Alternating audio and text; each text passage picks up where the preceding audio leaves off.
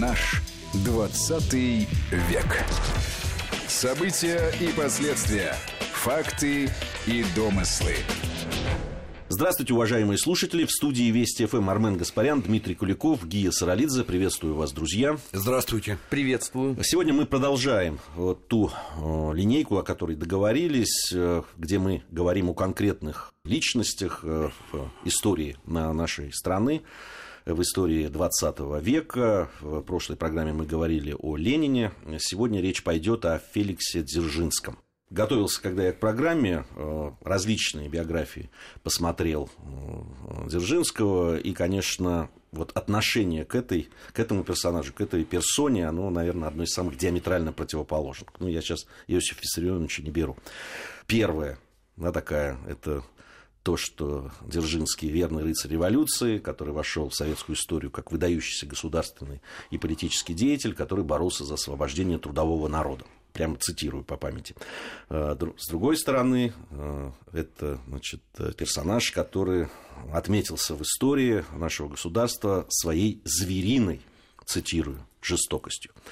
Вот да, сегодня речь пойдет вот о таком человеке. Ну, понятно, хочу в самом начале нашей программы, чтобы вы, э, друзья, э, ну, как-то с свое отношение. Ну, к давай Феликсу один момент. У тебя сейчас прозвучал принципиальный момент, и он, кстати, с актуальностью очень ну, связан, да, про слово «звериный». Да. Вот про Феликса Эдмундовича поговорим обязательно, но я вот про это хотел бы сказать. Ты понимаешь, очень важно вот за этим всем следить. Потому что это хвост, который тянется довольно давно. Э, ну, по крайней мере, в советской э, идеологистике, скажем так, да, не совсем в идеологии, но это ведь все зверство царизма. Зверская, звериная сущность царизма. Ну и так далее. Это все присутствовало там, да? да. И, в этом, и в этом смысле... Звериный оскал империализма, помню. Э, да, оно... Звериная белогвардейщина. Да, да. Оно зеркально возвращается, да? Вот это как э, в советское время мешало нам правильно понимать исторические процессы. Точно так же те, кто сейчас это кричат, ну, делают то же самое, что и делал идеологический отдел ЦК, там, ВКПБ или, да, и даже еще раньше, да, вот то же самое, один в один. Вот, э, нужно дать идеологическую оценку, не разбираясь, что там вообще все про, ну, происходило на самом деле. А идеологическую оценку дал, врага обозначил, дальше его надо уничтожать. Вот, собственно, э, простой подход. Э, теперь про Дзержинского. Ну, во-первых, для меня, конечно, это идеальный, идеальный в смысле соотношения к идеалу. Образ революционера настоящего. Да? И он на самом деле так и строил свою жизнь и говорил так о себе, да, что в принципе смысл его жизни это революция. Да, и он не только принципе, говорил, это... он жил так. И жил, да, вообще все было, да. То есть фактически это такой, ну там вот Че Гевара часто говорят, да. Но вот если искать нашего Че Гевару, нет, то для меня, конечно, это, это Дзержинский. Но не, не, не, не, все-таки вот этот... Э... Хотя, хотя, понимаешь, хотя Феликс Эдмундович ну, преодолел в себе это. Потому что, когда революция свершилась, то, в принципе, он не только ВЧК создал и организовал, между прочим, службу по борьбе с террором. Вот, но на самом деле он и э, Министерство путей сообщения создал. Поднял из руин, в общем-то. Он, причем там же он сочетал, он руководил и тем, и тем, да. Министерством путей сообщений и в это же время занимался беспризорником. Вот наркоматом прямо, только, не министерством. Да, наркомат. наркомат. Ну, извините. Ну, мы говорим МПС, да, но, конечно, наркомат путей сообщения. Да, то, что было с беспризорниками, это, конечно, тоже огромная деятельность. Ну, представляешь, это сочетание. Сотни, сотням тысяч, может быть, миллионам детей жизнь спасли, дали образование. Ну, сначала накормили, напоили, там, вылечили. Ну, я же говорю, да. жизнь спасли сначала, а потом дали образование. Вообще-то. Миллионам беспризорников. Ну и, конечно, если эм, такой во многом человек-легенда. Между прочим, легенды о нем были в революционном движении уже, ну, еще до революции, да, в, в самих, э, среди самих революционеров образ Феликса уже тогда был как железного. Ну, там чего стоит только его побеги и 12 лет каторги. По-моему, 12 лет каторги. 11 э, в общей сложности там с чем-то, да. И почти, ну, опять почти же, 12, ну, да. надо вот открыть интернет, сколько там у него побегов всего было. Ну, он как в каждый раз, когда его арестовали, он в итоге Он бежал. бежал да. да. Единственное- Нигде его удержать не могли. Не могли. Он единственное, что ну вот э, его освободили. Последнее, когда он сидел, э, был арест, и его освободила уже февральская революция. Тогда он 1 марта, по-моему, вышел тогда из заключения. Да, чему очень сильно удивился, что бежать, бежать не пришлось. Вот. Ну и он, конечно, такие там фокусы проделывал легендарные, да, начиная от того, что они захватывали, по-моему, Владимирский Централ, когда он там содержался. Потому что взяли, захватили тюрьму. Вот. Причем там знаменитые легенды рассказывают о том, как Дзержинский провел разборки с уголовниками. Потому что дело было поли- политических, а уголовники, ну, как-то они не понимали, чего вот это все захваты. Там, в принципе, убить могли, ну, в этом смысле уголовники не меняются же. Это самовоспроизводящаяся культура. Вот, убийцы, воры, жулики. Он их упаковал там. Упаковал и добился изменения условий содержания в этом университетском централе. И уголовники это поддержали, не только политические. Ну, сколько там легенды, сколько правды, но, но эта легенда точно существовала да, о Феликсе. Ну, или как он там плыл по этой э, реке Уральской вместе с бревнами. 10, по-моему, часов или 12 там, в ледяной воде. Это когда он бежал из одной из ссылок. Так, на секундочку. понимаешь? При, при этом, да, при этом нужно помнить, что вообще-то это сын польской шляхты. И это человек с дворянством. Польским дворянством, а значит и российским, потому что оно признавалось.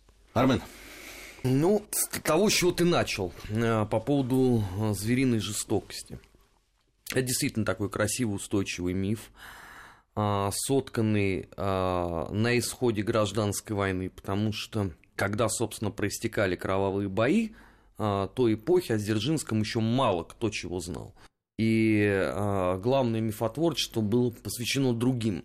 Ну, например, коменданту Харьковской чрезвычайки Саенко. Ну, невероятно, с этой точки зрения, та была популярная фигура. А потом наступила эпоха эмиграции, где о Дзержинском не написал только ленивый. Причем с каждым следующим успехом а, советской контрразведки а, градус ненависти к Дзержинскому усиливался. То есть, а, ну, эпоха вот там, Синдикат-2, это завлечение на территорию СССР Бориса Савинкова, или Треста, ну, Дзержинский затмил всех вообще вождей советской власти, возможных. Потом это все хлынуло сюда. В конце 80-х, в начале 90-х годов первые издания там э, Мельгунова, э, «Красный террор в России», потом последовала книга романа Гуля и закрепилась э, в народном сознании. При этом ведь вот вы, коллеги, обозначили два важных момента. Сдержинский во главе НКПС, Сдержинский во главе ОЧК. А я хотел бы затронуть момент Сдержинский как невероятно талантливый кадровый управленец. Потому что тот феномен а, чрезвычайной комиссии, когда из первых шести человек создается невиданная в мире а, силовая структура, он во многом не изучен до сих пор. Ведь люди, которые тогда стали основой контрразведки, у нас зачастую сегодня э, мало кому о чем скажут эти фамилии. Да, они, конечно, в подавляющем своем большинстве погибнут в 1937 и 1938 году. Но давайте просто некоторые фамилии назовем. Например, заместитель э, Феликса Эдмундовича Сдержинского по э, ВЧК Минжинский знал 18 языков. Последний выучил э, фарси для того, чтобы читать э, в подлиннике Амар Хаяма. Ну, не знаю, как э, по тем временам, но вот сегодня я, например, не назову людей, которые знают хотя бы 10 языков э, и которые вот выучат специально э, фарси для этого. Артузов, будущий вот отец э, советской контрразведки, Кривицкий, Пузицкий и все прочие вот эти вот люди, они останутся всегда в тени Феликса Дзержинского, потому что они были во многом птенцами его гнезда. И интересно ведь, что а, все вот их воспоминания, они начинались и заканчивались непосредственно с Дзержинским. То есть вот они говорили, что вот человек, который нас сделал.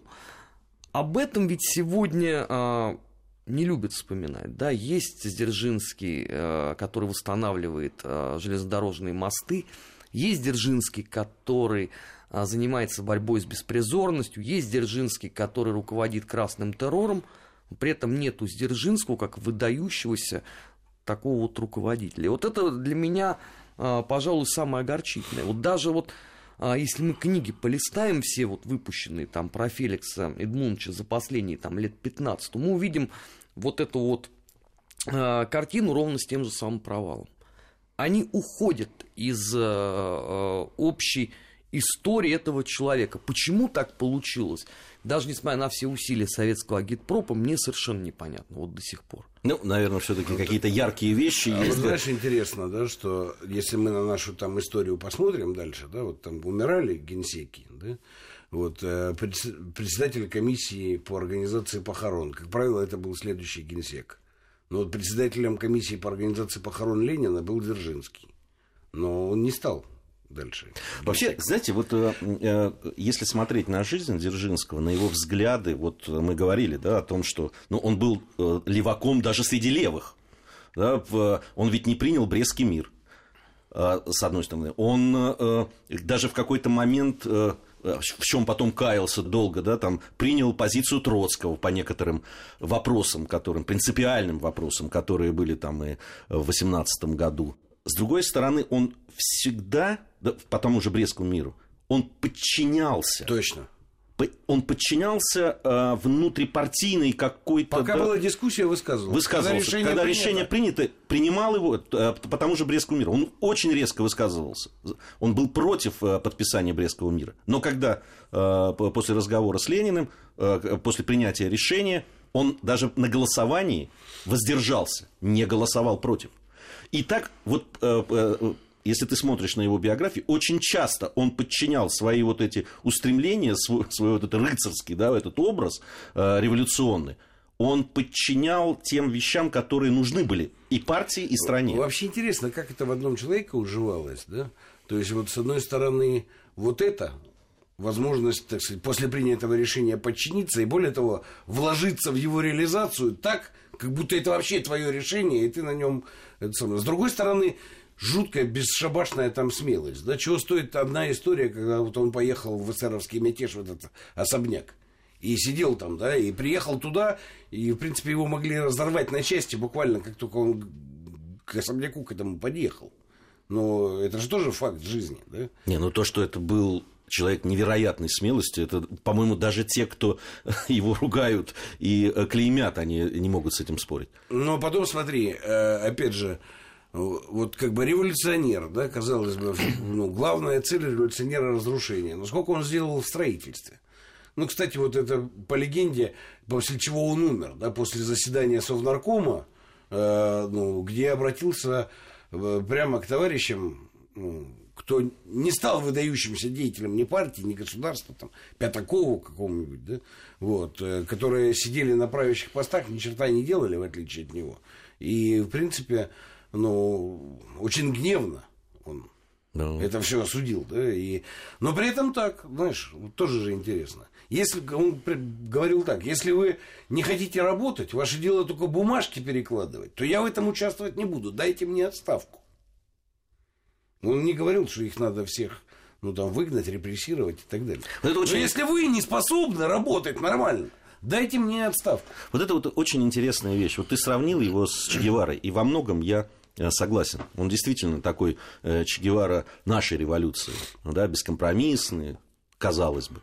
С другой стороны, э, это человек, который...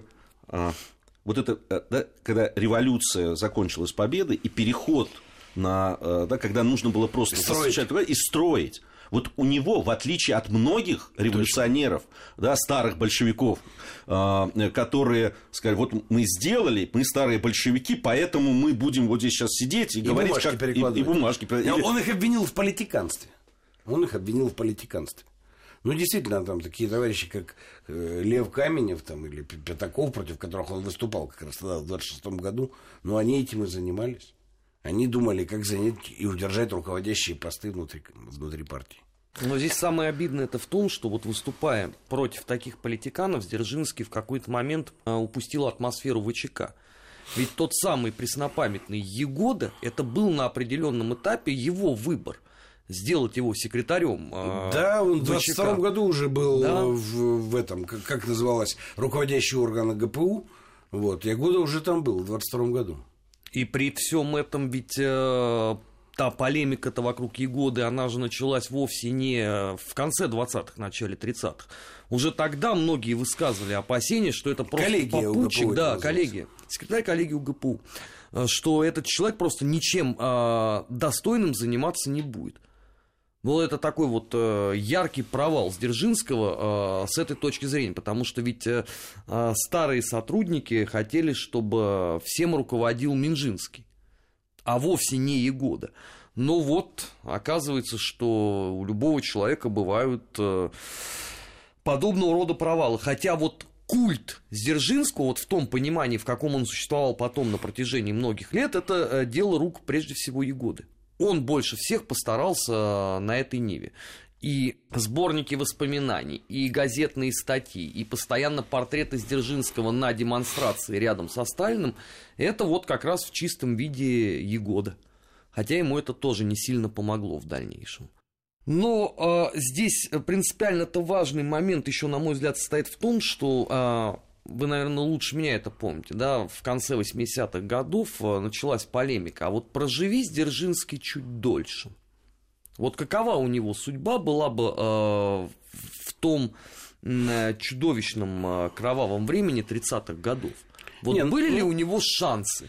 Ну, ты понимаешь, вот в этом мы много раз обсуждали в нашей программе здесь, э, э, что был вот этот э, выбор без выбора Сталин-Троцкий. Да? Ну, кто кого раньше убьет, тот дальше так сказать, под себя все и построит. Вот. Если бы был Дзержинский, была бы третья альтернатива. Но может быть, это безусловно был человек, ну там, с первым, вторым авторитетом к середине 20-х годов, но авторитет был абсолютно недутый. И не только через ВЧК, кстати, а больше, кстати, через то, что он сделал с железными дорогами, или то, что он сделал там с детьми. Ну, нужно помнить, что вообще-то, когда э, передовая педагогическая мысль хотела уничтожить Макаренко вместе с, ну, со всем его педагогическим экспериментом, вот. Но это единственное, кто пришел на помощь, это, в принципе, сотрудники э, Дзержинского. И, и ну, выжила, кстати, эта методика очень продуктивная. И эта методика спасла сотням тысяч пацанов жизнь. И дала им эту путевку в жизнь, настоящую. Точно совершенно.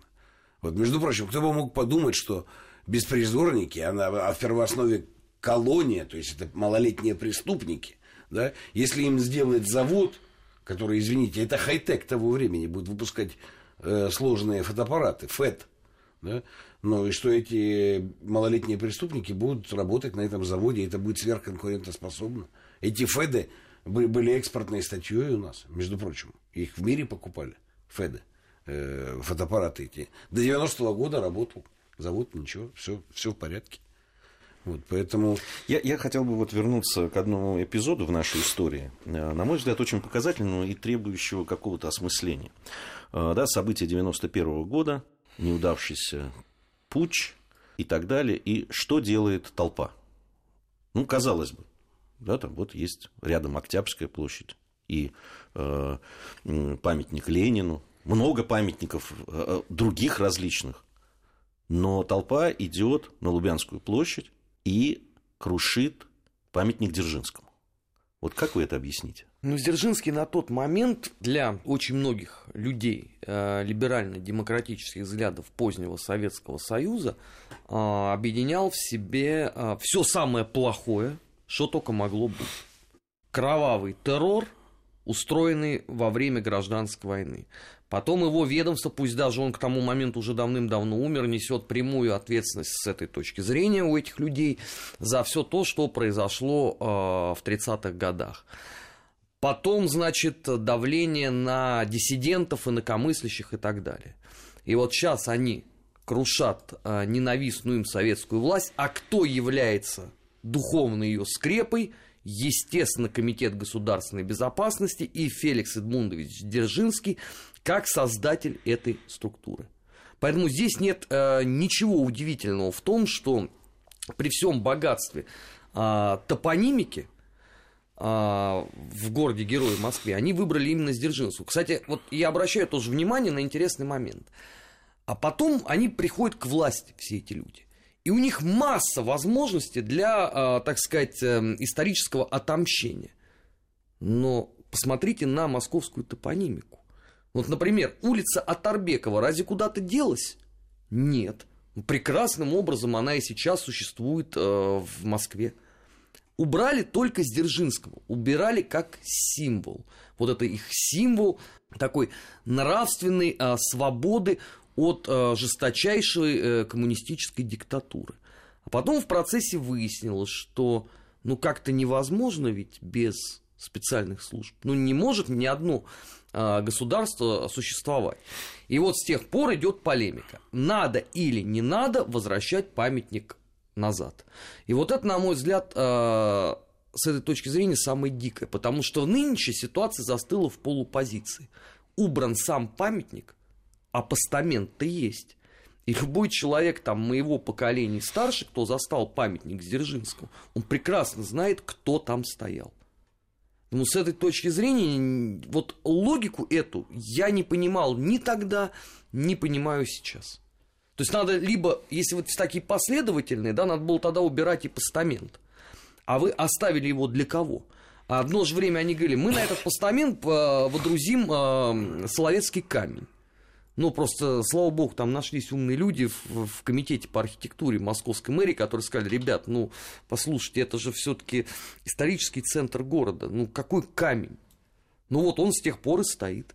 И полемика каждый год ну, Соловецкий камень-то есть. На... Ну, ну, он рядом. Нет, он рядом, он же не да. на постаменте не на, на этом постаменте. стоит. Но каждый год перед э, декабрьским э, вот этим трехдневным марафоном, у нас, как известно, там три дня, военная контрразведка, контрразведка и служба внешней разведки. Каждый раз перед этим начинается разговор о том, надо ли или не надо возвращать памятник Дзержинскому. И вообще, кем он входит в нашу историю. Ты знаешь, это не случайно все. Ну, потому что они же точно совершенно... Никто ведь не предполагал, что это сама революция, которая чего-нибудь стоит только тогда, когда она умеет защищаться, как сказал Ленин. А Дзержинский просто был практиком. И он реально защитил революцию. Да, с красным террором, который был вместе замешан в одной бадье с белым террором. Это точно совершенно. Да? И спокойно надо всегда класть рядом и то, и другое. И с этим разбираться. Но вот то, что он смог создать этот орган, и этот орган смог защитить революцию и молодое государство, которое еще на ногах не стояло, но при этом вот эта вот комиссия, чрезвычайная комиссия, конечно же, в защите и в становлении государства сыграла огромную роль. Безусловно. Вот. Ну и если ты считаешь в безумии своем все это преступным, ну, тогда надо, конечно, все это сносить. Мы продолжим э, совсем скоро. Пришло время новостей. Армен Гаспарян, Дмитрий Куликов, Гия Саралидзе в студии Вести ФМ. Сегодня говорим о Феликсе Эдмундовиче Дзержинском и продолжим это делать, э, послушав новости. Наш 20 век.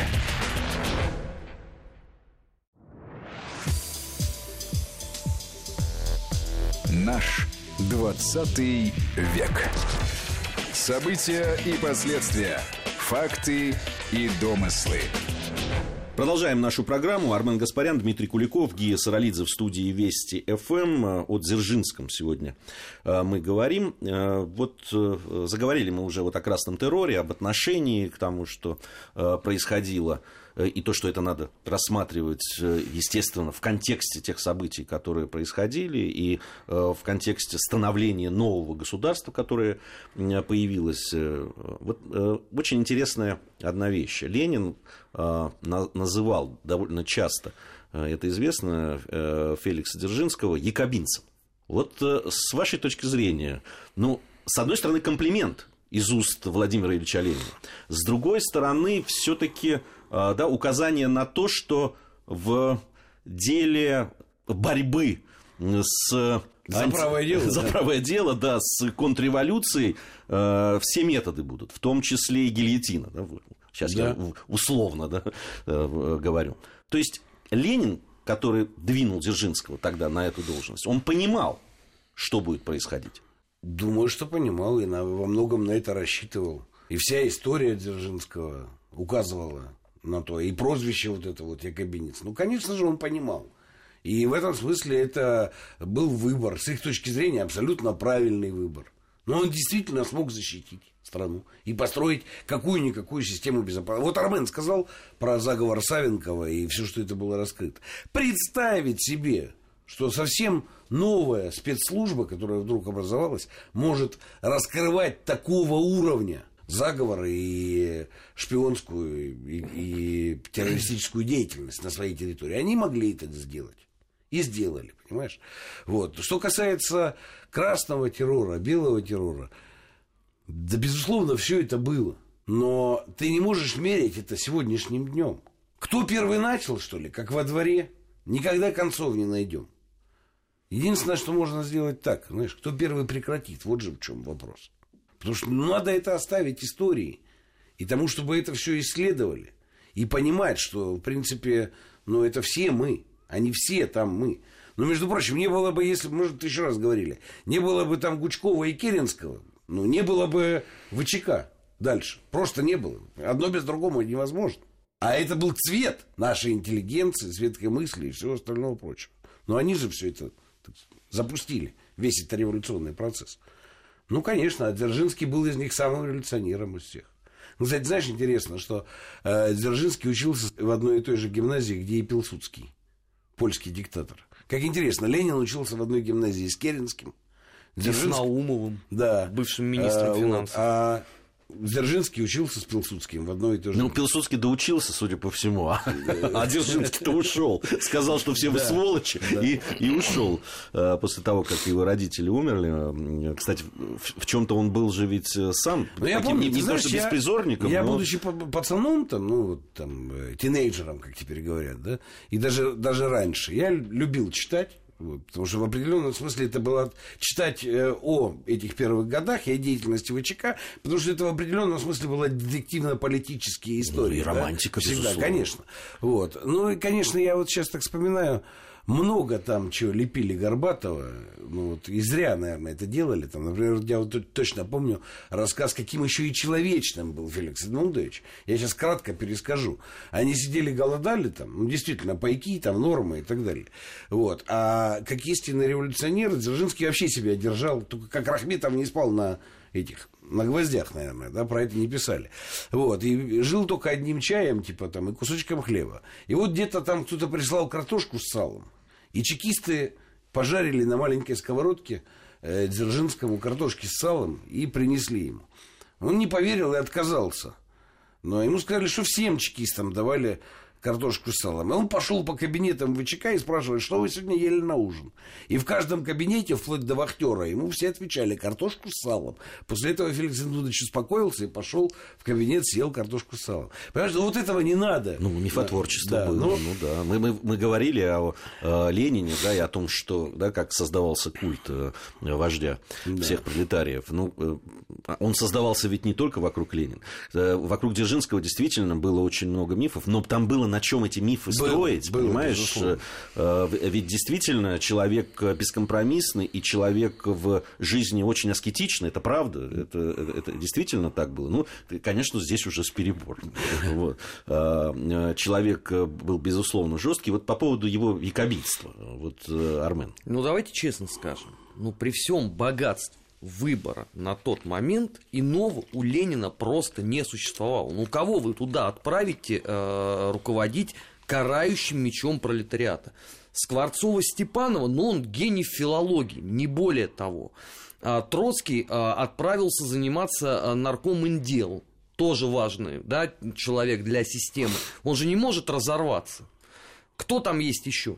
Акопов Ломов Нет. Он по своим, э, извините, профессиональным качествам меньше всего походил туда. Рыков, который э, через два дня после образования совнаркома сказал, да нет, ребят, я, пожалуй, с вами тут быть не хочу, я пошел.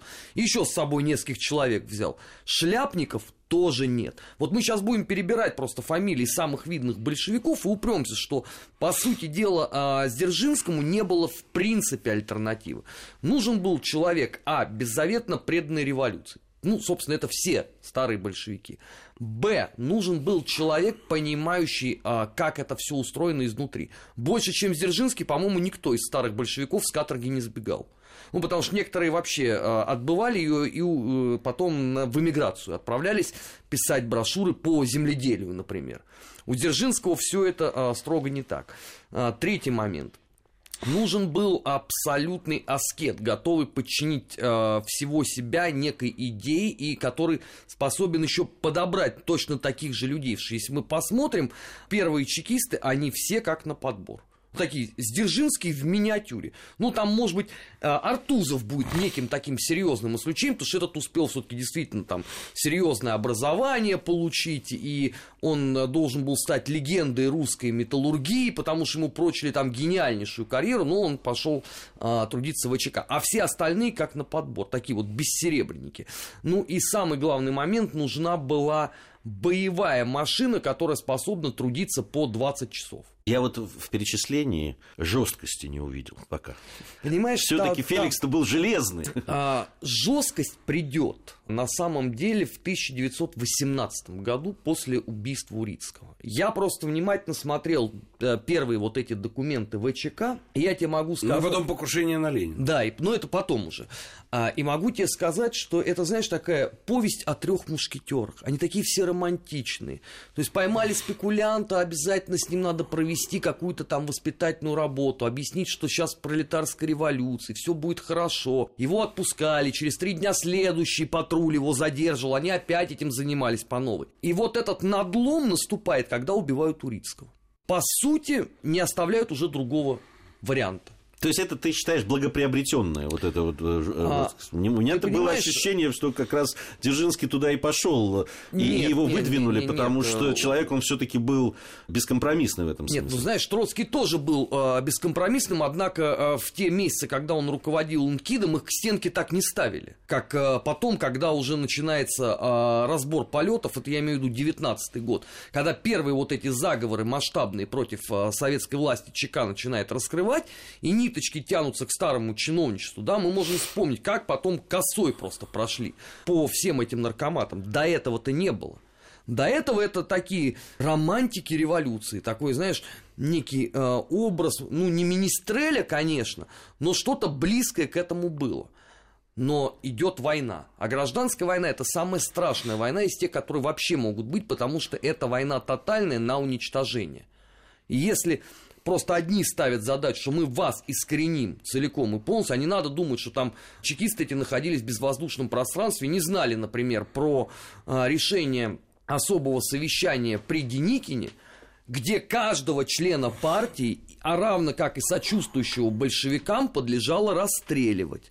То есть тебе уже выбора нету. И ты видишь, что вас начинают а, убивать. Значит, революция тогда должна быть действительно жесткой. Другой ведь э, момент, что были люди, которые, извините, эту жестокость сделали единственной э, своей догмой в жизни. И вот здесь момент, о котором у нас сегодня тоже не любят вспоминать. Уже начиная с конца 19 года, когда начинаются разрабатываться нормативные акты в советской России, Ленин требует подобного рода публику расстреливать как позорящих революцию. И мало кто знает, сколько вот таких вот следователей ВЧК потом отправились сами на тюремное заключение, либо к стенке за совершенное преступление. То есть, если, понимаешь, там в 20-х годах об этом еще говорили, в 30-х годах у нас же и недаром лучшие чекисты боевые носят ордена, то есть вообще никаких прегрешений в принципе не было. Ну, а начиная там с времен Михаила Сергеевича Горбачева, наоборот, ничего хорошего никто из чекистов не сделал.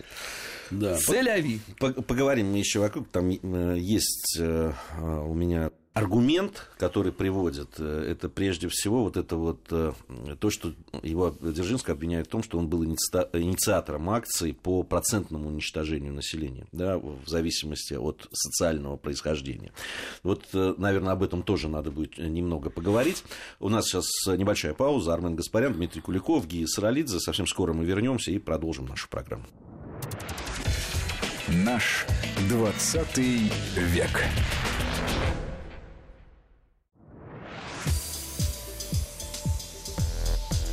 Наш 20 век. События и последствия. Факты и домыслы. Продолжаем нашу программу. Армен Гаспарян, Дмитрий Куликов, Гия Саолидзе в студии Вести ФМ. Э, вот завершили мы предыдущую нашу э, часть программы, которая посвящена сегодня Дзержинскому, тем, что обвиняют его в том, что он был инициатором акции по процентному уничтожению населения э, и полному истреблению представителей паразитических классов. Вот насколько это действительно соответствует действительности? А интересно, Откуда взяли?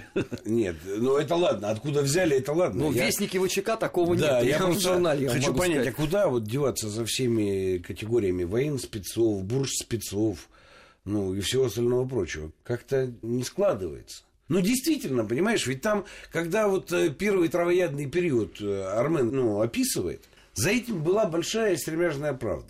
В двух словах она так звучит. В принципе, ведь большевики ну, вся формула социалистической, коммунистической революции заключается в одном, в двух словах. В чем заключается эта формула? Право на власть получают пролетарии. Ну, эти неприкасаемые, которые, в принципе, везде, во всем мире, вот если пользоваться кастами, да, индийскими, были в этой роли неприкасаемых. Им вообще ничего не было положено. И вдруг есть такая гипотеза, что прямо власть, прямо вся будет вот им принадлежать а все остальные, ну, должны на какое-то время быть от этой политической власти отстранены. Никто не говорил про то, что их надо уничтожить. Уничтожить. Ну, не было этого. Но и в этом смысле ситуация проста, как три копейки. В тот момент, когда предполагается, что вот эти, которые всю историю были рабами, а теперь они будут властью, сами над собой, да еще и надо мной – а меня к ней еще и не допустят, я лишенец, то они пошли объяснять, что быдло не может этого всего делать. Вот весь нерв в этой ситуации. И в, самом начале действительно была траво, очень травоядная позиция. Но мы просто, ну, мы пришли пролетарии, да, диктатура пролетариата. У вас пока прав не будет политических. Ну, ничего страшного. Тысячу лет до этого у нас не было, а у вас были. Ну, типа, потерпите. Так это все предполагалось. Да? Но те потерпеть не захотели. Я, не, я понимаю, что я немножко это шаржирую, ну, да? но принцип такой. Теперь вот откуда это все берется? Понимаешь, я вот сейчас открыл там Дервельт, германская газета. Вот она описывает Дзержинского. Внимание, это, это нечто прекрасное, понимаешь? В ходе гражданской войны при непосредственном руководстве Дзержинского ЧК превратилась в организацию, известную жестокими методами пыток. Внимание, дальше как строится конструкция. Хотя невозможно до конца выяснить, не было ли в антибольшевистской литературе преувеличений, как, например, пытка крысами, описанная позднее в антиутопии Джорджа Уэрла. Не, не, нельзя выяснить. Но следующее называется рубрика, следующая в этой статье «Крысы как инструмент пыток». Офицеры ЧК брали закрытую, с одной стороны, трубу, заполняли ее голодными крысами, прислоняли к открытым концом к правонарушителям. Животные в панике вгрызались в кожу своей жертвы и причиняли невероятную боль. Потом опять. Действительно ли ЧК прибегала к этому методу, или это фантазия противника, неизвестно. А про селедку там есть? что всех, э, кого арестовывал ЧК, ну, заставляли сейчас, сейчас есть селедку. Ты расскажешь про селедку, но дальше не, неизвестно. А дальше генеральный вывод, который прямо к нам относится к нашему времени, к сегодняшнему дню, потому что статья свежая. Но не поддающуюся описанию жестокость ЧК с 1921 года ГПУ, позднее НКВД, МВД, КГБ, а сегодня ФСБ является неоспоримым фактом. Ну, э, конструкция известная нам. Нет, это, ты представляешь, как красиво? Да. Вот это пытки крысами, правда, не знаем, наверное, наврали. Э, наверное, все было сильно преувеличено. Мы сомневаемся, но вывод, что не поддающаяся описанию жестокость всех этих структур является неоспоримым фактом. Включая и ФСБ сегодняшний. Это вот сегодняшним неполживцам как раз есть научное обоснование. Видите, написали научное Не, обоснование. ну эти таких конструкций полно, там, да, знаешь, там описывается, там, вот закончилась гражданская война. Последствия этой преступной бойни, да, вот, вот, да, там, Да. преступной бойни открылись во всем ужасе. И дальше начинается описание, что происходило и так далее. Преступной с какой стороны? Преступный кого перед кем? И так далее. Все, преступный. Все, преступная э, братоубийственная бойня. Да, вот, все, конструкция построена, дальше уже начинает описываться, что дальше происходило. Это, то- это же тоже... И таких не, не счесть, да, в, э, таких э, по поводу... Да все это один источник имеет. Это называется «Красный террор в России» Сергея Петровича Мельгунова. Книга, написанная в эмиграции. На основе рассказов тех эмигрантов, которых когда-то кто-то, возможно, здесь ключевое слово «возможно», арестовывал и держал а, в подвале ВЧК. Оттуда все эти рассказы про то, что всех кормят селедкой и не дают пить. Да-да-да. Отсюда а, гениальная история про Саенко, коменданта, опять же, Харьковской э, чрезвычайки, который сказал, правда, это документально никем больше не доказано, что из всех сортов яблок он любит только глазные, потому что он выкалывал, выбивал э, глаза своим жертвам. Вот это все гуляло по сначала иммигрантской периодике, а потом на определенном этапе стало гулять по мировой печати. Стоит ли удивляться вот тому, что прошло сто лет, и теперь это абсолютно подлинный, доказанный факт. Да, Это- вот- причем- сейчас, прости, Гей, вот я хочу, просто, чтобы слушатели прекрасно понимали. Феликс Дзержинский был организатором красного террора и руководителем красного террора. Это точно совершенно, это факт. Но давайте, если уже преступные, если осуждать, если все такое прочее, возьмем господ там Колчака, Деникина, еще там были товарищи, вот их Гаспарян назовет прямо по фамилии, кто отделы контрразведок возглавляли, понимаешь? Семенова атамана, например, вспомним, Читинского. Вот. И осудим их как преступников, запустивших белый террор с массовым уничтожением людей. Что это нам даст? Ну, только и тех, и тех давайте одновременно. А потом посмотрим на результат. Потому что если вы предлагаете одинаковые лекала к одного типа событиям, то весь этот хайп теряет смысл, понимаешь? Он теряет смысл. Остается, ну, остаются голые факты. Люди убивали друг друга. Кровавая бойня, действительно, любая гражданская война, кровавая бойня. Это правда. Нужна только одна вещь, понимаешь как? Осознать все это и ответить на вопрос, как этого не допустить впредь. Вот этой гражданской войны и вот этой бойни. А там тогда очень обидно получается. Потому что придется залезть в корни самой этой либеральной интеллигенции, олигархии и генерала Алексеева, которые все это начали в феврале 17 года. Вот тогда будет неприятно, понимаешь? Знаете, не так много времени остается. Мы э, говорили о том, ну, это не предмет нашей программы, но говорили о деятельности, которую э, Дзержинский конкретно там руководил и там.